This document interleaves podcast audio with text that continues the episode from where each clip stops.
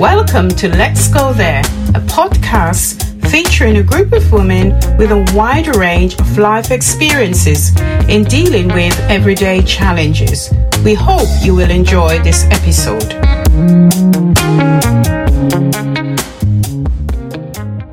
Hello, Ava.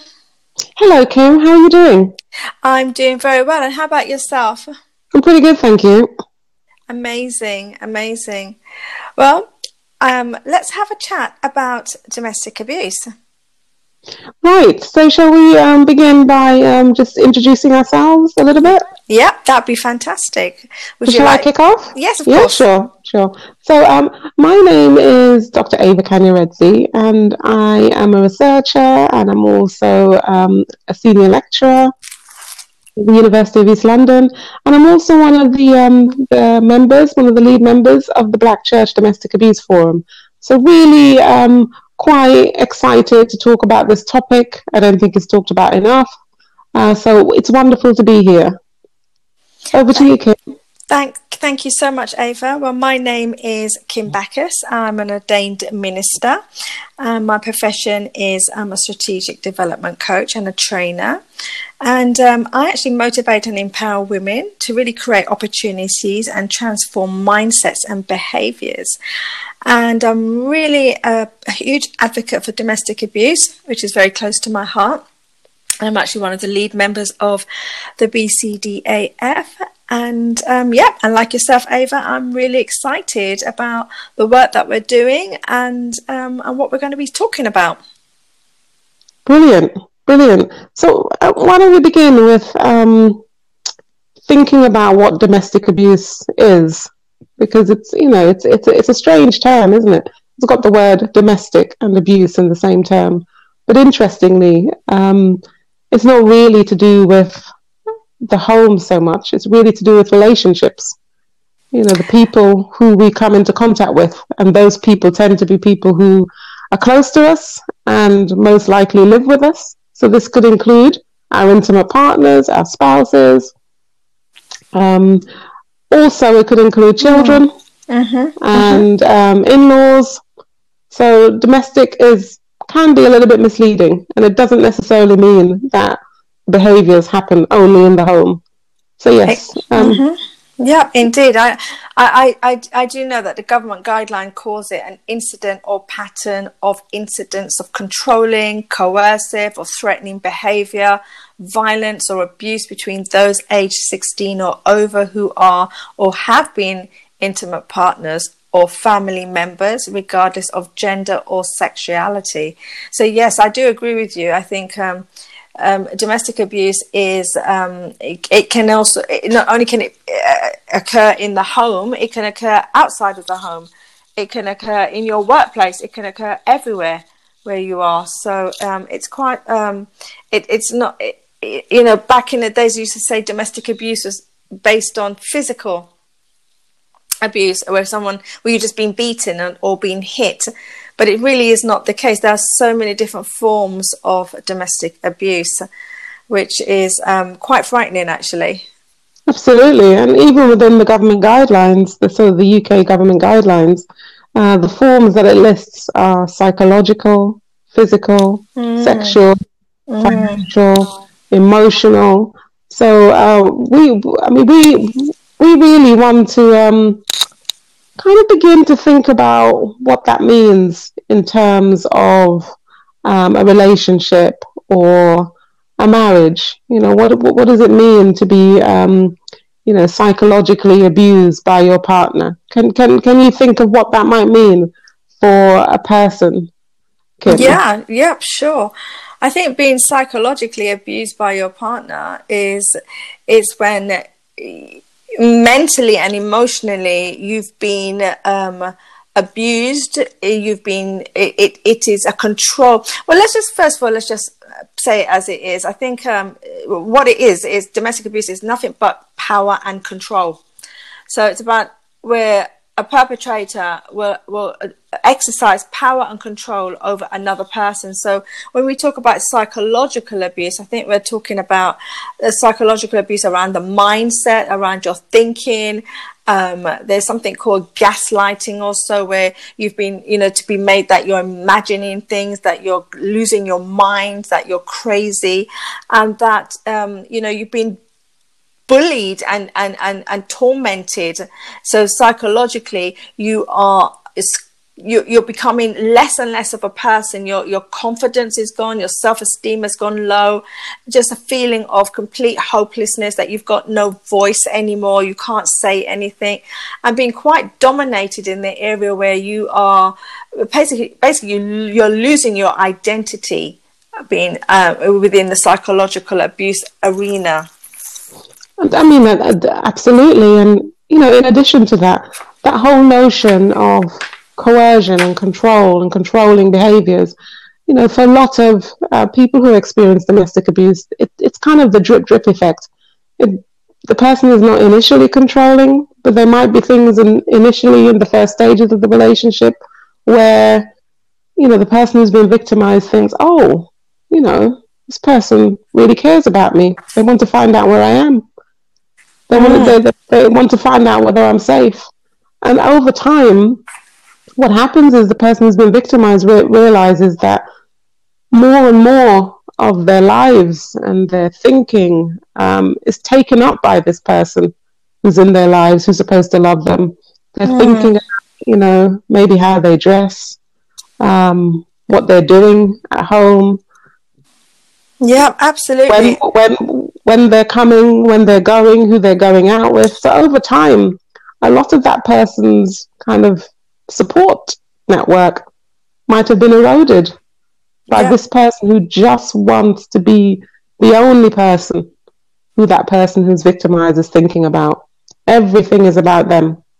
Mm. So oftentimes, you know, there's a classic saying, you know, why doesn't she leave in mm. relation to domestic abuse?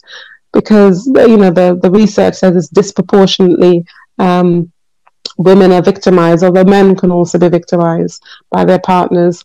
Yes. You leave, it, it, can become very, very difficult to leave. And it takes a long while to realize just how much freedom that person has lost over the years, over the mm. time with that particular person. And also, leaving is dangerous. Yes. It's a dangerous thing. It becomes most dangerous when a person tries to leave a, a relationship where their partner is abusive. Um, they may experience stalking, where the person's, you know, kind of checking, watching them, um, and actually, um, you know, stalking or um, trying to leave a relationship. That's the time that um, the person who's been victimized is most at risk of even possibly losing their lives. Yes, I totally agree with you. Mm. Dangerous um, situation. So when yes. people say, you know, come on, you know, why doesn't she leave? You know, isn't she clever enough? or how could that happen to him? It's it's actually quite enmeshed and it's actually quite a complex set of things that have happened. And that person in that situation is being quite strategic in trying to work out their safety. If they have children, what's going to happen if they leave this person and they have children? What's going to happen to their finances if they leave this person? Where will they live? It's a lot of things to consider. Yes, yes, indeed. I totally agree with you. I think um, anyone that's going through domestic abuse, and when that when that question is posed, why doesn't she just leave? I think it's um, you've got to really step in the shoes of a victim. Um, it's a different world altogether. A victim would have normalized her position and her condition as being normal as this abuse is normal. And uh, for many women, walking away from a, an abusive relationship could also make them feel very uncomfortable going into a different arena that they're not that they've not been used to. Um, feeling a, a phase of, well, it's better the devil you know. If you heard that saying, so it's it's almost it's a psychological belief that if I leave, I can't survive without him. But if I stay, I could something could possibly happen to me. But the choice is it gears more to oh well, let me just stay. And, and maybe and another thing as well uh, with most victims as well they believe that they can change their abuser over time they believe that they they never met their abuser like that. So they believe they can get back to that first love stage where they first met that person when they were a charmer when they were so nice when they were so kind to them. And they do believe that they can change them over time. And and you know they go through these different it's a cycle isn't it? Because you got the you know uh, you got the honeymoon period where everything is a great everything's fantastic. You've just probably experienced abuse but that you know the perpetrator is apologizing saying that they're sorry buying you flowers you know giving you chocolates and and making you feel that well you know you know that person's genuinely sorry. So you know what? Let me give them a second chance and then it starts again where you feel that you're either walking on eggshells or you're going to do something wrong. You can sense that that person is going to blow up any minute now. And then um, then it does happen. And then you know it, you know you're in a situation where it's become, it could be between life and death now because you're being physically abused mentally tortured, whatever the case may be, whatever abuse it is, abuse is abuse. And then we go back again to that honeymoon period where that person says, I'm so sorry. I didn't really mean to do that. You made me do it. And that's another thing as well. Uh, you know, it's a classic case of where they say, You made me do it. And it, it's, it's portraying guilt on the victim to say that if you didn't do this, I wouldn't have done that. But I do love you. But if you don't do it again, I won't do it. But, uh, you know, it, it's a it's a vicious cycle that mm. that hmm. goes on. So yes, very much so. I want to touch on briefly. We're sort of coming towards the end of um, this session mm-hmm. or this conversation. I want to touch on briefly. You know, we're still uh, during the sort of COVID nineteen pandemic.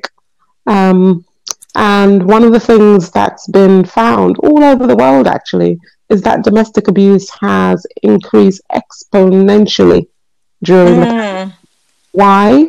Because for people who are experiencing domestic abuse, home is not the safest place in the world. Mm. Therefore, certainly in the UK, um, there's been clauses made within um, the, the, Coronavirus Act to enable women to, uh, or people who are being victimized um, by someone perpetrating domestic abuse, to leave their homes and get access to support. Mm. Imagine if you're being abused by somebody and you've been told to stay at home. There's no work, there's no dropping the kids to school, there's no going to your friend's house. Intense. I can't imagine. It's the worst nightmare. Like mm. For someone victimized by domestic abuse. But thankfully, there are support services. Um, uh, in certainly within the UK, there's a national domestic abuse helpline that people can access, you know, on the internet. Um, there are safe words that people can say. For example, if they go into um, shopping shopping centres, there are ways in which people can access support, and it's really, really important that we know that people can access support. I wonder, in, in our last thirty seconds or so, Kim, if you can touch on, um, you know, what what is the best thing to do if a person thinks that someone they know is experiencing domestic abuse? Well, I always say don't go in there with all guns blazing because that doesn't help with when somebody's going through abuse. Um, I think it's a step by step process. I know that we're thinking, oh, well, we don't have time, but you've got to judge it it. You think it's an it's an absolute emergency where that person's life or the children's life is at stake. Safeguarding is so important here, and if that's the case, then you just you call nine nine nine and you express that you know you do believe that somebody's in high danger risk um, if you have a relationship with somebody that you know is going through domestic abuse, it is basically just building up that confidence and that trust with that person, being there, giving them advice. If you have leaflets, if you've got anything that you can help them with, so that they know that that someone's at, it's like a lifeline, someone's at the end of the line should they need you, and also um, maybe a code word you can give them to say if you're in prob if you, if there's something that you need me, send a text and and, say this word to me, then I know that I should call the police or I should, you know, come and get you. Um, it's basically just navigating your way around that because in all fairness you've you know most victims of domestic abuse never really want to leave immediately. And they mm. need time. They need time to see. They've got to get to a place where they say you know what? I cannot take this no more. I have to hey, go. Kim, we have to go. Ah, okay. That, that so, well, that's been an interesting conversation. Wonderful conversation. we can pick up again on domestic abuse for the next time. Yes. So thank you, Kim. Thank you, Ava. Yep, it's been great. Thank you for listening to our podcast. We hope you found it inspiring and insightful. If you have been affected by any of the issues raised today, feel free to contact the Association of Christian Counselors in your area. For more information about our ministry, please visit ntcg.org.uk slash.